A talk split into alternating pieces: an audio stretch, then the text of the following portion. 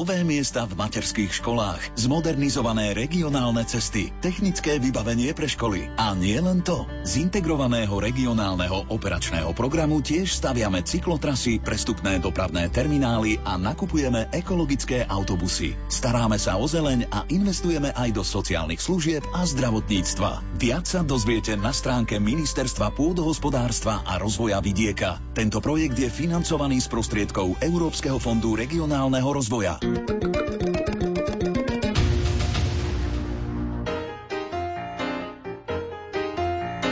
Na Štefana s rádiom Lumen veselšie na duši.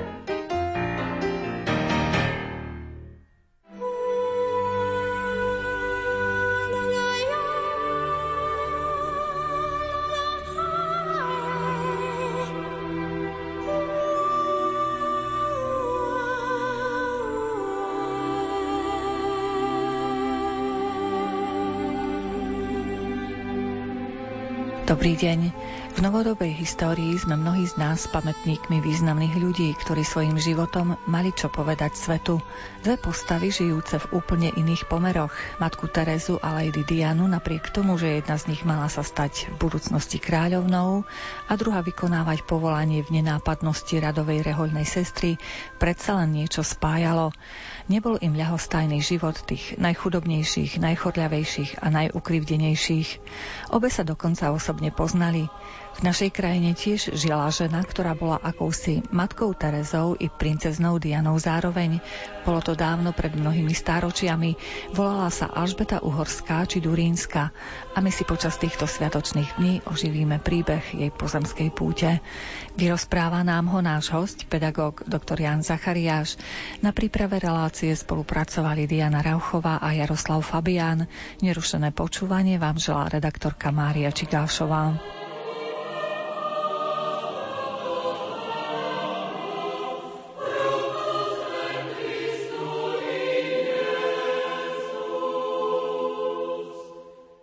Doktor, sú známe nejaké biografické údaje o svetej Alžbete? Dokážeme našim poslucháčom ju aj takto predstaviť? Je ich veľa a hneď môžeme začať základnými biografickými údajmi, dosť hodnovernými. Naša matka Teresa a Diana, Lady, sa narodila 7. júla 1207 v Bratislave, ale toto už také isté nie je. Možno, že sa narodila v Šárošpataku, čo je asi 50 kilometrov južne od Košic. Ako Košičan by som fandil Šarošpataku, ale ostaňme pri Bratislave, čo sa na Slovensku viac traduje a treba to rešpektovať. Zomrela 17. novembra 1231 v Marburgu. Pochovaná bola v kostole svätej Alžbety v Marburgu. To sú údaje dosť pevné a snáď by som prikročil aj k pôvodu mala naozaj vznešený. Lady Diana do kráľovskej rodiny sa vydala táto lady z rodu Spencerovcov. Naopak, a sveta Alžbeta z veľkolepého rodu sa e, vydala do malého nemeckého landgrovstva, menšieho nemeckého štátiku. Mala úctyhodných predkov. Samotný otec skôr sa stal kráľom, bol halickým kniežaťom, vojvodom chorvátsko-dalmackým, chvíľu spravoval Uhorsko ako regent, až sa stal kráľom a dlho na 30 rokov tejto krajiny. Ďalej by sme povedali, bol zo slávneho rodu Arpádovcov a teda Alžbeta mala šiestich predkov uhorskými kráľmi. Po matke bola viac Nemka. Gertruda Meranská bola jej matka a bola dcerou grófa Anderského Bertolda IV. Medzi predkami svätej Alžbety, hlavne z tej vznešenejšej kráľovskej vetvy po otcovi, mala aj 5 predkov francúzskych a franských kráľov, vládcov starej Rusy, dvoch polských kráľov. Predkovia z otcovej strany boli spriaznení aj s byzantskými cisárskymi rodmi. Nájdeme tu přemyslovcov a podobne. Po matke ešte by som dodal, v tej nemeckej línii sú tu spriazenosti alebo predkovia z rodov Wittelsbachov a Vetinov, ktorí budú známi v ďalšej histórii Európy. Úžasný pôvod. A čo ešte úžasné, v tom stredoveku bolo svetcov. Hovoríme temný stredovek, hrozný stredovek, obdobie úpadku, ale posúďte sami. Svetosť len v rodine svete Alžbety. A to hovoríme o kráľoch, kráľovnách, princeznách a kde je kopec iných svetcov radových, ktorých poznajú len v nebi, o ktorých sa nepísalo. Svetosť v rodine sväté Alžbety. Len z rodu Arpádovcov sme mali legendárnych známych svätého Štefana, jeho syna Imricha a svätého Ladislava. Tí boli svety už dávno, no a neboli priamými predkami Alžbety, ale v jej okolí bezprostrednom manžel sa stal svetým či blahoslaveným, dcéra blahoslavenou, švagrina Salomena Halická blahoslavenou, tri netere boli blahoslavené či sveté, Arpádovkyne, sveta Margita, sveta Kinga a blahoslavená Jolanta.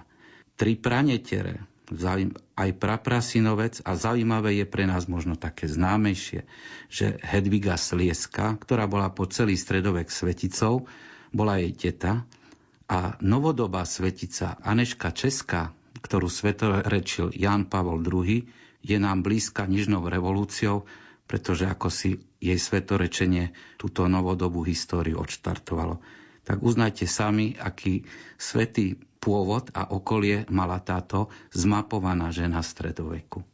Všetkých tých svedcov, čo ste vymenovali, stali sa nimi za svoj mravný život alebo za aké? Lebo veci? sa o nich vedelo za mravný život. Ja som to zdôraznil, že tých nemenovaných je v nebi viac nepísalo sa o každom a ak bol niekto významný mních alebo klerik, stal sa biskupom alebo zakladateľom rehole a už sa o ňom vedelo, písali sa o nich životy svedcov. No ale ak e, v okruhu toho showbiznisu žil niekto takým životom vynimočným, tak sa do zoznamu aj známych svedcov dostal. A sveta Alžbeta žila naozaj vynimočný život, pretože nemeckí teológovia tvrdia, nemecky, je to trošku fandenie, lebo život žila hlavne v Nemecku, že po pane Márii je asi najviac stenou asi v ich okolí sveticou práve sveta Alžbeta Uhorska. Nie preto, že z pozície svojej znešenosti bola sveta, ale že napriek svojej znešenosti šla tak hlboko, že išla k základom života svätého Františka, ktorého misia dielo sa šírilo práve v dobe jej kratučkého života, boli súbežníkmi, spolu žili na tejto zemi a nevieme, či nejaké kontakty udržiavali. Možno vieme, len som sa nedopátral. Existujú legendy, že šat, habit jej posiela svätý František on sám. Ale toto je z takých menej overených legend. No a teda by sme mohli začať životom raným. Ona mala veľmi skrátený život, celý bol z rýchlika, ja trošku predbehnem. V prvom roku svojho života už bola určená, kde sa vydá, do ktorého štátiku. Bola to politika dynastická a keď mala 4 roky, tak boli zásnuby. Putovala do Durínska, Durínskeho landgrovstva, kde sa mala vydať za asi 9-ročného ľudovita 4. svetého Durínskeho, ale to boli ešte zásnuby, hovorím. Keď mala 14 rokov, už došlo podľa biblických textov, z tohoto vychádza k manželskému zväzku a teda stali sa manželia a napriek nanútenému zväzku to bolo šťastné manželstvo, krásne, ukážkové. Deti sa poznali od detstva a od ranej dospelosti žili 6 rokov šťastným manželským životom a boli požehnaní deťmi, z ktorých Herman II bol krátko nástupcom svojho otca Ludovita IV. svätého Durinského, Durinského landgrófa. Žofia sa vydala do brabanskej rodiny a blahoslavená Gertruda bola dcéra potom abatyša jedného nemeckého kláštora.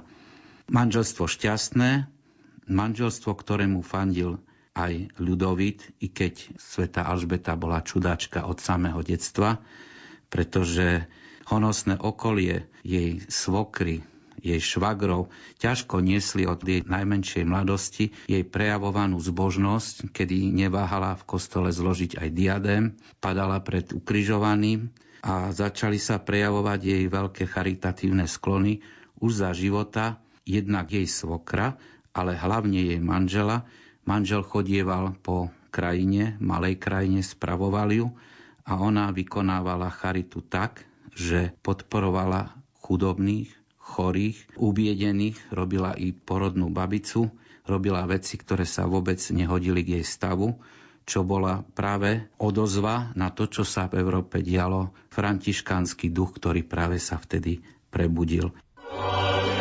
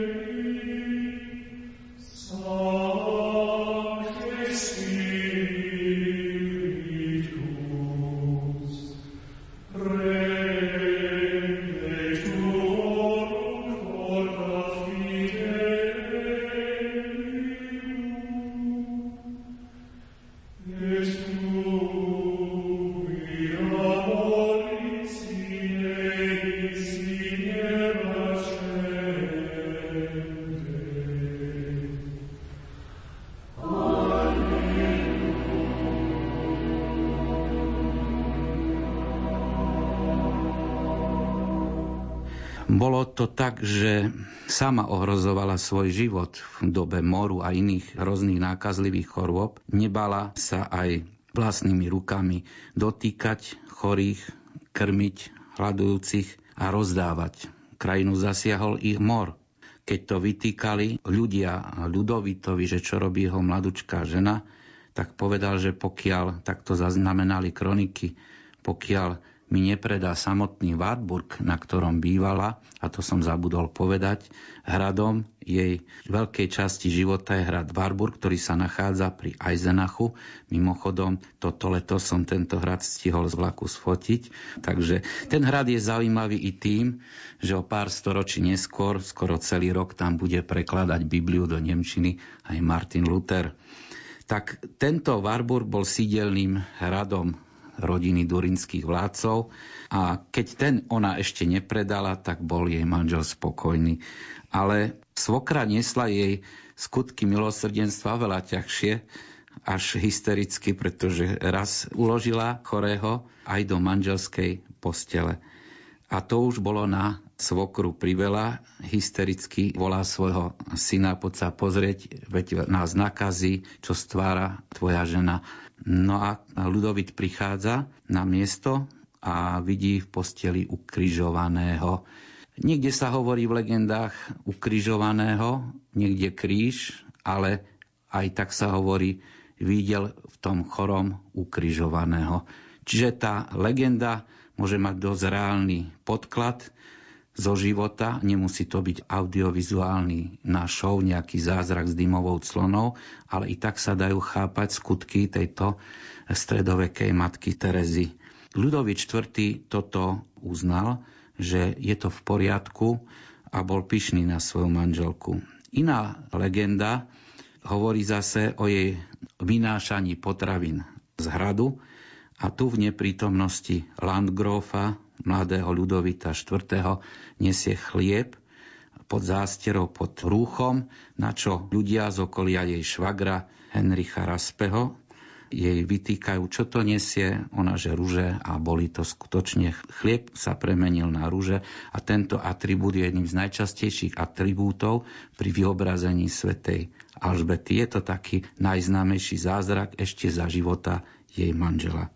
Ďalším predelom v jej živote je vdovstvo. Ona, zopakujem, jednoročná, zadaná, štvoročná zasnúbená, 14-ročná vydatá, 20-ročná vdova, 24-ročná zomrela a o 4 roky bola svetorečená. Hovorím to možno skoro v tom texte, ale už v súvislosti s vdovstvom prichádza 20. rok jej života a manžel je vyzvaný cisárom Friedrichom II. z Hohenstaufu na krížovú výpravu. Nedostane sa do Svetej Zeme, ochorie a zomrie v Otrante v Taliansku v roku 1227. Ešte je tu jedno z vyobrazení veľmi dojímavých z tohto obdobia. Manžel jej ukazuje prstenie, to je na Košickom oltári na tabulovom obraze. Ako je ukazuje svoj prsteň, hovorí muži, ktorí ti donesú tento prsteň, od nich vezmeš hodnovernú správu, či žijem, alebo či som mŕtvy. Opúšťa svoju manželku a už sa z výpravy nevráti. Vrátia sa po istej dobe len jeho kosti sprievode verných rytierov. Alžbeta prijala, keď sa dozvedela o tom, čo sa stalo, jeho smrť veľmi ťažko. Pramene vravia. Blúdila vraj s nárekom po hrade ako šialená. Alebo sama, citujem, vravela, je mŕtvý, ako keby pre mňa dnes zomrel celý svet. Lúči sa s pozemským manželom, hľadá však svojho milovaného v nebi a stále viac je ním Pán Ježiš Kristus. Ježiš, ktorého musela deliť na polku, kým manžel žil, pretože bola vydatá manželka a manželská láska. Teraz sa mu udáva naplno. Charitatívna činnosť sa ešte viac u nej prejavuje, čo poburuje rodinu svokru, švagra. Ona teda je nimi buď vyhnaná, tu sa pramene rozchádzajú, alebo donútená k tomu, že pri tomto spôsobe charity, kedy ide o majetok a rodina nesúhlasí s tým, aby tak v úvodzovkách utrácala, skôr opustí hrad Warburg i s deťmi, ktoré za ním švagor Henrich pošle a začína najsmutnejšie obdobie v jej živote, pretože je to taký vianočný čas, ako pána Mária s Ježiškom idú do Betlehema a nemajú, pretože nemieli místa v hospode, tak si našli miesto v jaskyni. Tak ona je uchylená u hostinského v miestnosti pre ošípané, píšu kroniky. Potom ju nakrátko príjme kňaz na čas. Potom nájde útočište v chyške pastiera, so svojimi komornými vernými, ktoré ju sprevádzajú počas jej krátkeho celého života. No a musí sa vzdať svojich detí, pretože pri jej spôsobe života oni chradnú a ona vie, že potrebujú inú opateru. Ona to urobí z lásky pre iné deti, pre deti ubiedených a žije v tejto skromnosti ďalej, ale je tak na dne, že si to všimne jej rodina, jej ujec a teta, teta Abatiša Matilda a ujec biskup z Bambergu Egbert, ktorí ju privedú k sebe pod svoje krídla a napokon ju usadia na hrade Rottenstein. Následuje kratučké obdobie, počas ktorého sa vrátia kosti a sprievod rytiersky, kosti jej manžela. Rytieri sa vrátia z neukončeného ťaženia, a trošku sa dávajú do poriadku pomery rodinné, pretože Švagor uznáva, že trošku viac uzurpoval svoje postavenie a že zákonitým dedičom je syn Herman II, všetko začína byť v poriadku, mala by dostať svoje vdovský podiel a tak ďalej, ale stojí zase, lebo sa vrátila aj na hrad Warburg, pre dilemou ostať a žiť v kniežacej sláve Honose alebo nasledovať dielo svätého Františka. Teraz už isto dobrovoľne odchádza z hradu a ide do Marburgu v Hesensku, kde bude celý svoj ďalší život od roku 1229 až do smrti žiť, odaná charite, chudobným, chorým, malomocným, založí tam hospic svätého Františka z Asisi. Je tam aj kaplnka, kostolík, v ktorom potom aj bude nakrátko pochovaná. Hospic ona vytvorila aj pod hradom Warburg, v Eisenachu, aj v mestečku Gota. Čiže tých hospicov bolo viac, no a z toho, čo má, koná často aj ručné práce, koná činnosť takú, aby ona prežila a jej sestry, jej priateľky, ktoré pomáhajú v jej diele. Podľa jej príkladu vzniklo koncom 14. storočia, už po jej smrti, Združenie Alžbetiniek sivých sestier, ale aby som bol presnejší, Alžbetinky, ktoré sú i na Slovensku, tradujú svoju novodobú históriu od roku 1622 od sestry Apolónie z Aachenu, ale tá kontinuita tu siaha až po svetu Alžbetu. Gloria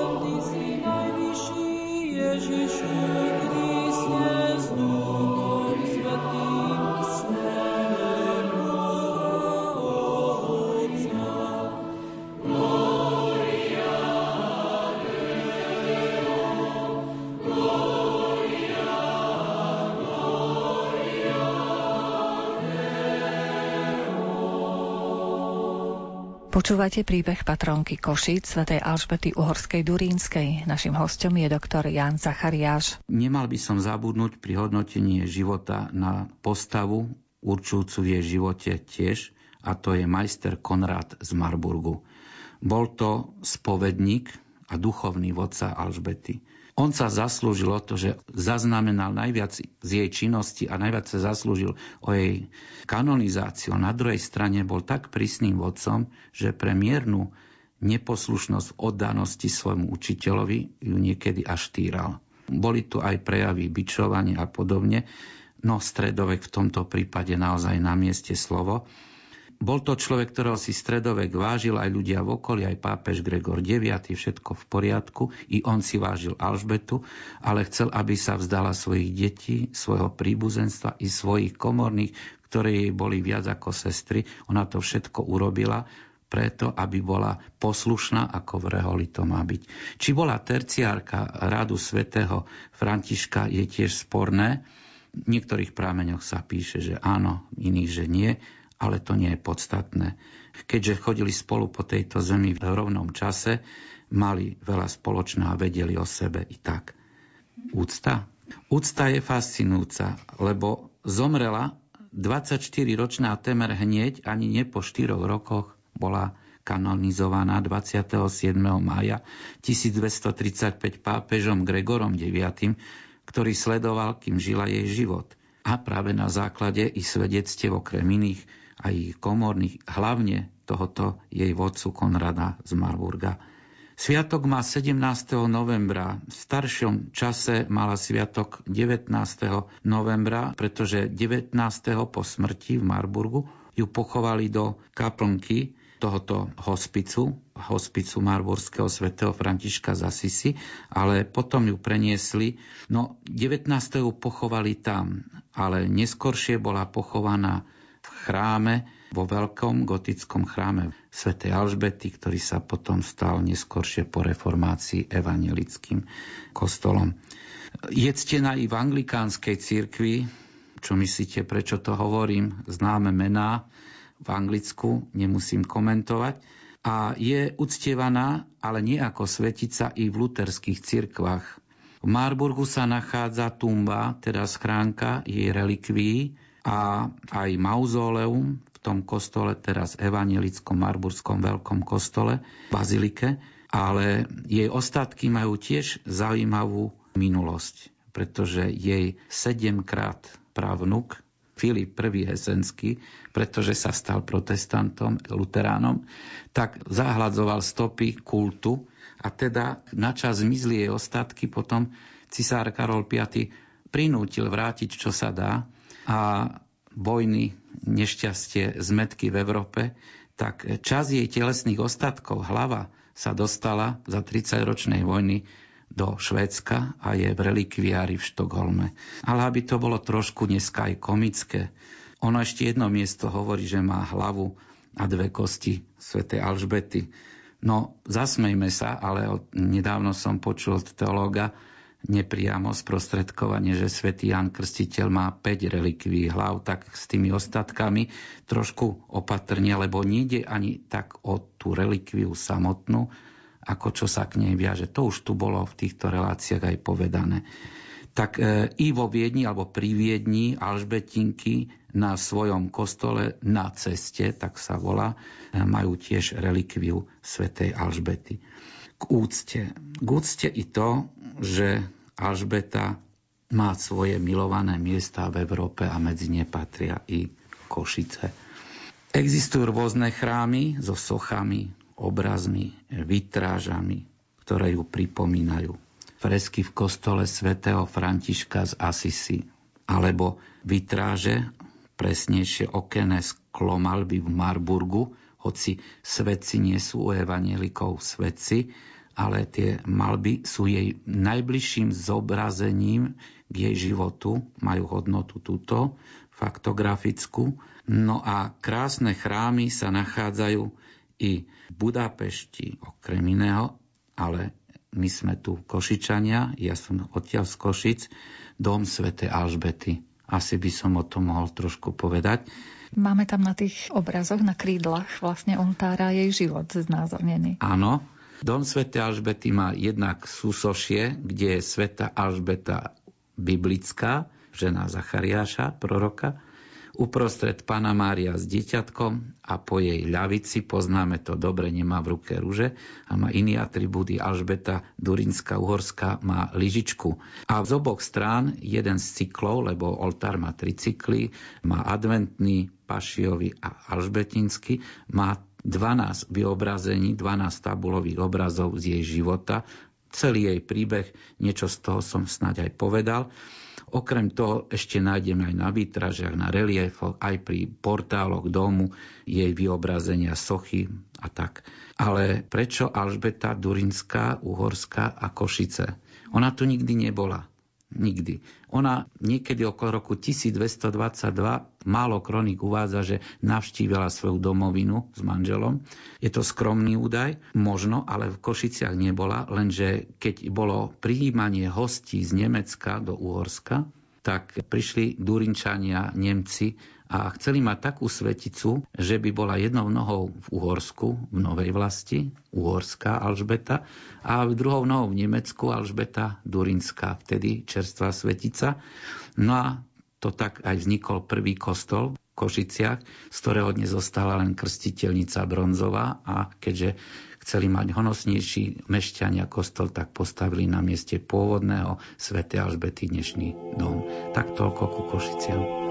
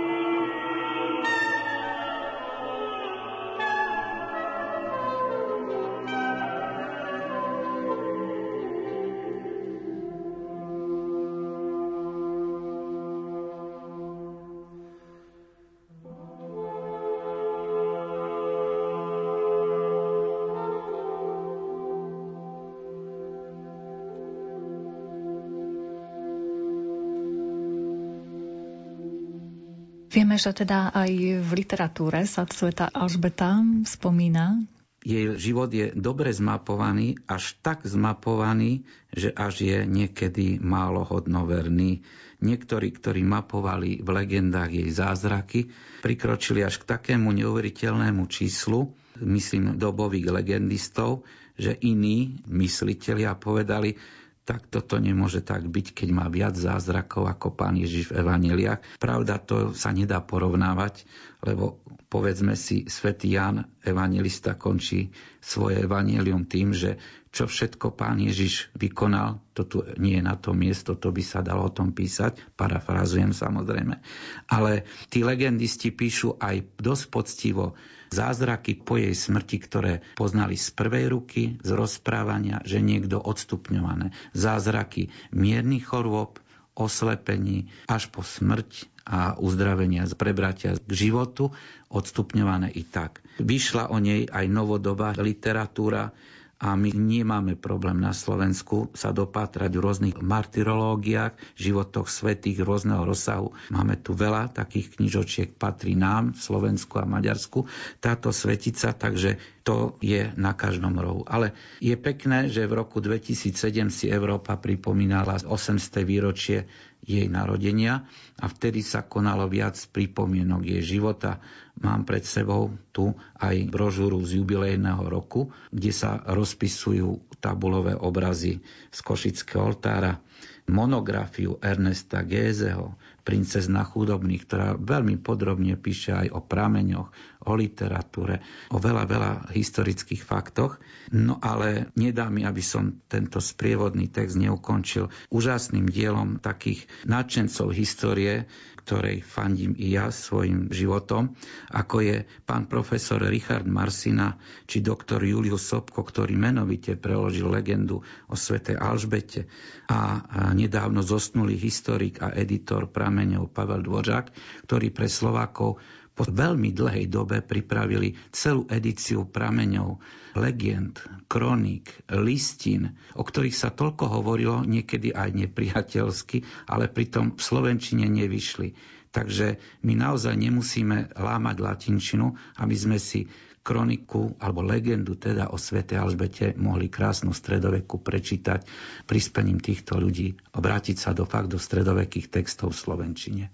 Vy ste spomenuli tie obrazy, ktoré ano. sú v dome svätej Alžbety. Možno keby sme pripomenuli našim poslucháčom, čo tam môžu vidieť, možno to bude aj taká pozvánka sviatočná. Nech sa prídu pozrieť do Košického domu svätej Alžbety. No držte mi palce, aby som to chronologicky zmapoval asi pol hodiny pred týmto okamihom som bol v dome Sv. Alžbety, tak snáď sa mi to podarí.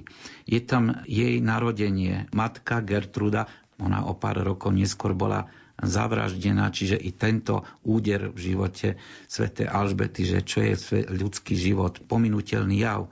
Takže prvý obraz je narodenie, potom je jej odovzdávanie štvoročnej do Durinska, potom sú snať aj zásnuby, ak si dobre pamätám.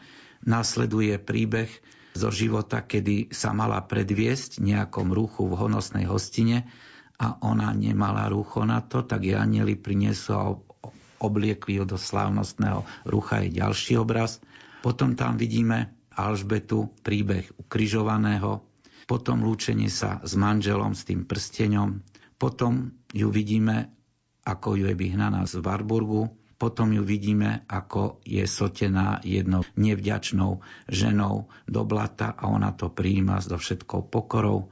Potom sú tam ešte obrazy, ako striha a umýva chorých a nemocných.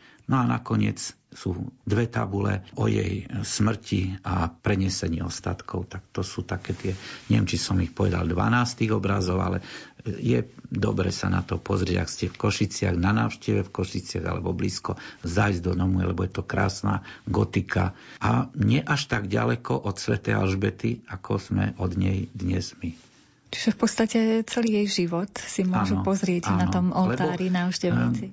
Stredoveké umenie, či obrazy, či sochy a hlavne v kostoloch rozprávali písmom chudobných, kto vedel čítať okrem klerikov a niekoľkých vzdelancov. Ľudia takto čítali takéto akési hieroglyfy, ale krásne malby a sochy na takýchto tabulových oknách. Veď aj príbehy z Biblie sú takto podávané ľuďom. Áno, aby boli ľahko vnímateľné tie príbehy. Sveta Alžbeta v dome Svetej Alžbety je ešte niečím iným pripomínaná, či hlavne teda tými obrazmi. Je tam ešte nejaká stopa po nej?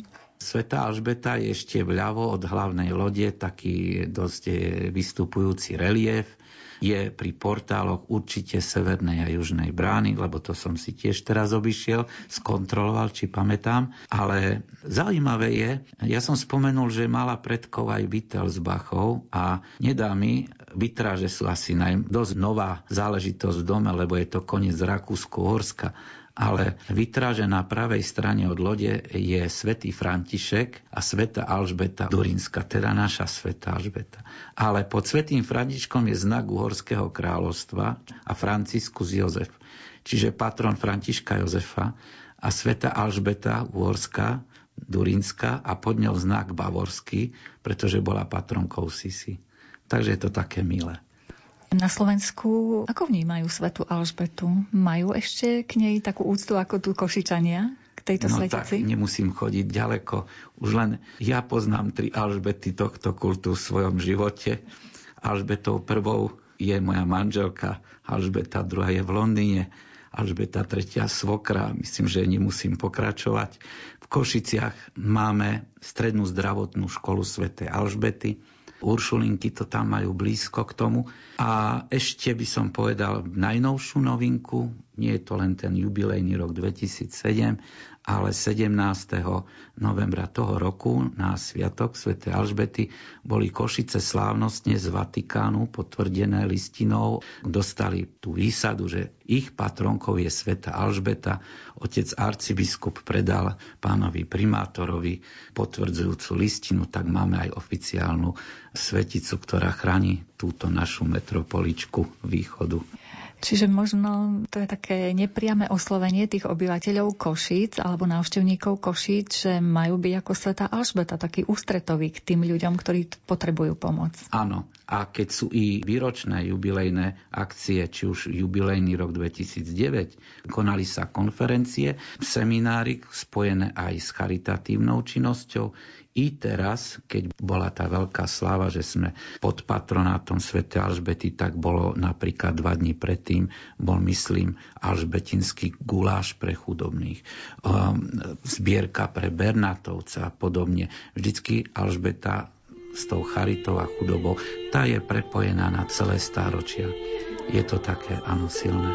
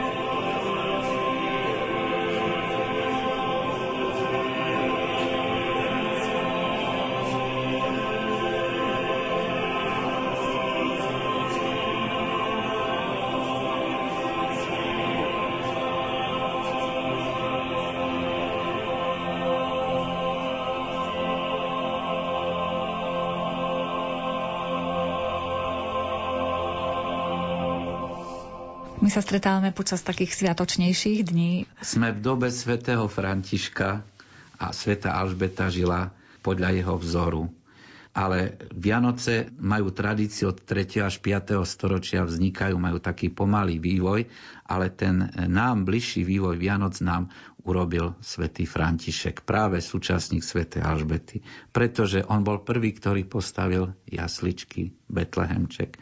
A spomeňme si na Alžbetin život, keď odchádzala z Barburgu, či tiež so svojimi deťmi nehľadala podobné útočište. Máme jeden príbeh. Svetý František nám údajne, tak hovoria, pramene možno zanechal prvú koledu a už sme v pekných chvíľach vianočných. A jej manžel bol takým trošku Jozefom. Hovorí o tom legenda, práve z tých na Slovensku vydaných, z ktorej len tak prerozprávam, bol nabádaný k rôznym pokušeniach, veď bol VIP svojej doby, tak sa mu podhadzovali aj ľahšie ženičky, a on hovorí svojmu priateľovi, že aj keby som sa neobával dopustiť prečinu cudzoložstva, citujem dobovú legendu, jednako by som takýmto činom nedokázal spôsobiť zármutok svojej Alžbete. Hľa, nový a obdivuhodný Jozef. Aj tak je to také fascinujúce, že v podstate oni sa brali ako keby z rozumu, ale napriek tomu mali taký úžasne krásny vzťah. Áno. Alžbeta s manželom. A nahrávate mi, pretože ešte v tých legendách sa píše, že ešte kým boli len zasnúbení, odhovárali ho trošku od sobáša s touto čudáčkou. Ona od samého začiatku sa začala prejavovať tak inak. A jednak bola síce z veľmi významného kráľovského rodu, ale pre Nemcov bolo Uhorsko, Polsko, Stará Rus taký trošku orient. Oni by radšej možno mohli prijať nejakú nemeckú kňažnú, to by tak sa hodilo, francúzsku, Nemec, no západná, stredná Európa. A bolo zvykom, že keď veľmi by takúto ženičku nechceli mať v rodine, tak mohli mladú devu dať do kláštora a mladý ľudovit by si vzal niekoho iného. A preto mladý ľudovit je aj oslovený jedným statočným rytierom, že či nechce zmeniť nevestu a dobový prameň vraví, že vidíte tú horu predo mnou, aj keby bola celá zo zlata, nezamenil by som ju za svoju milovanú Alžbetu. Takže už ako deti sa k sebe pripravovali, našli si vzťah a to manželstvo bolo naozaj krásne.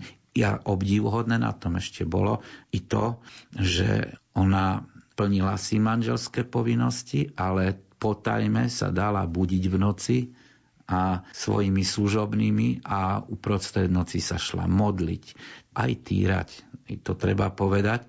A niekedy za nohu ju poťahovali, aby vyšla z postele a stávali sa i komické na svoju dobu situácie, že omylom ťahali za nohu manžela.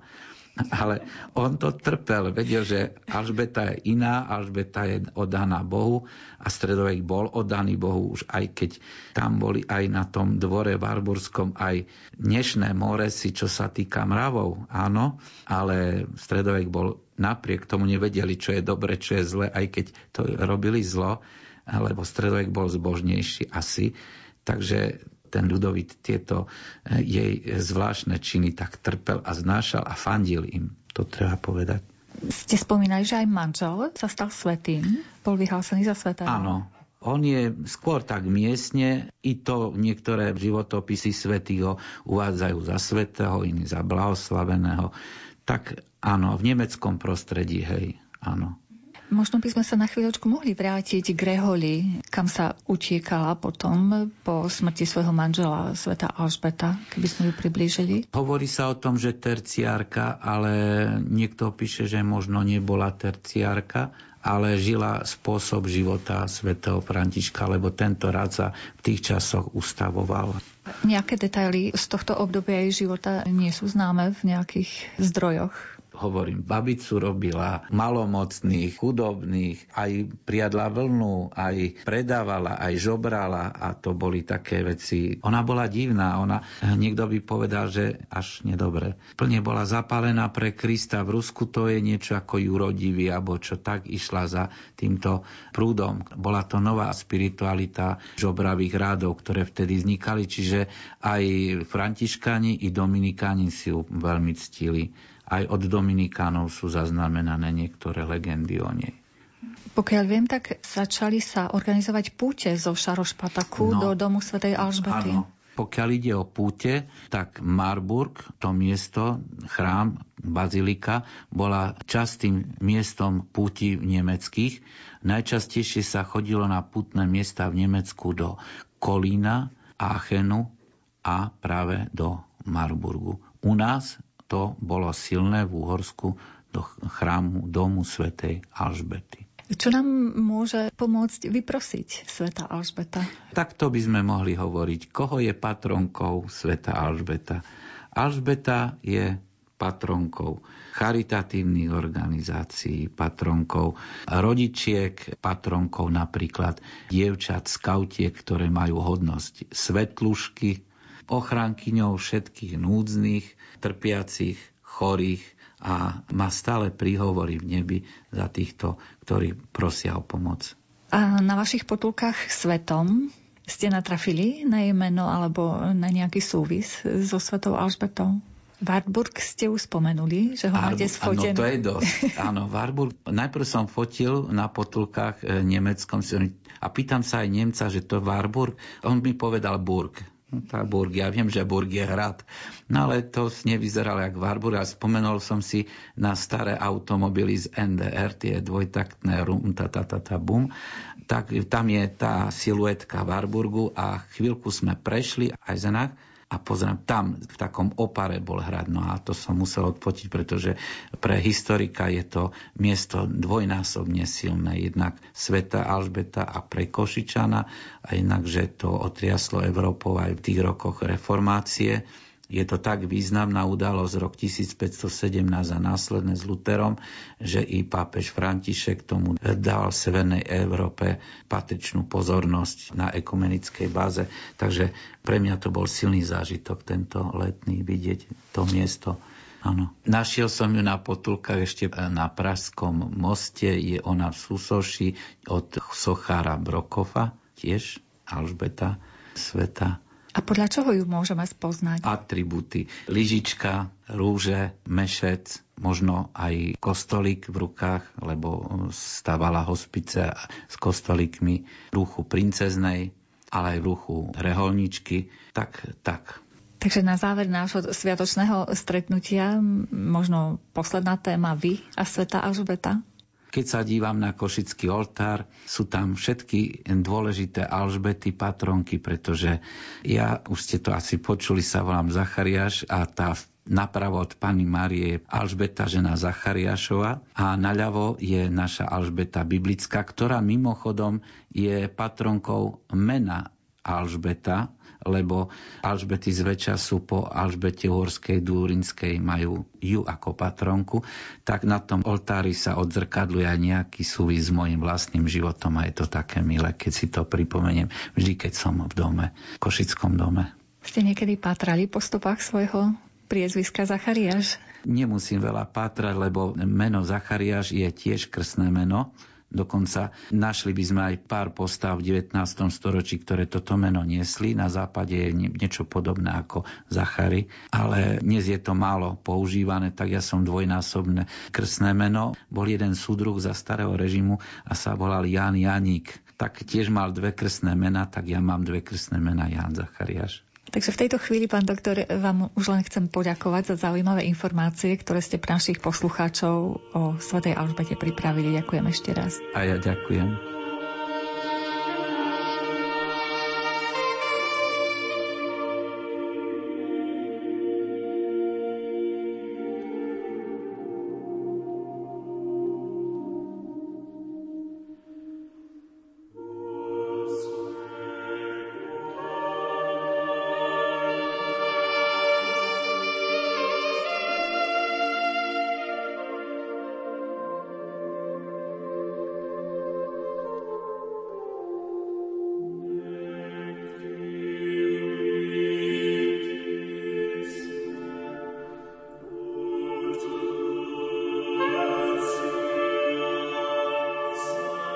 Podaní nášho hostia, doktora Jána Zachariáša, ste si vypočuli príbeh patrónky Košíc svätej Alžbety Uhorskej Durínskej.